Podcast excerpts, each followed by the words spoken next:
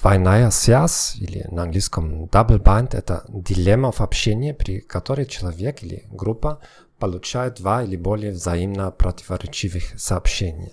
Пример из школы.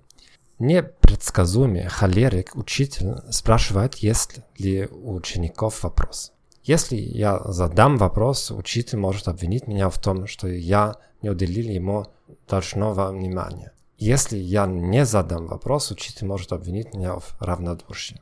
Люди, которым нравится доминировать над другими, используют двойную связь как стратегию контроля над другими. Что ты можешь сделать? Мне лично нравится указывать человеку, что он или она ставит меня в такое положение. С долей юмора и преувеличения. Я знаю, что буду виноват, если скажу А или Б. Итак, позвольте мне сказать вам, что я на самом деле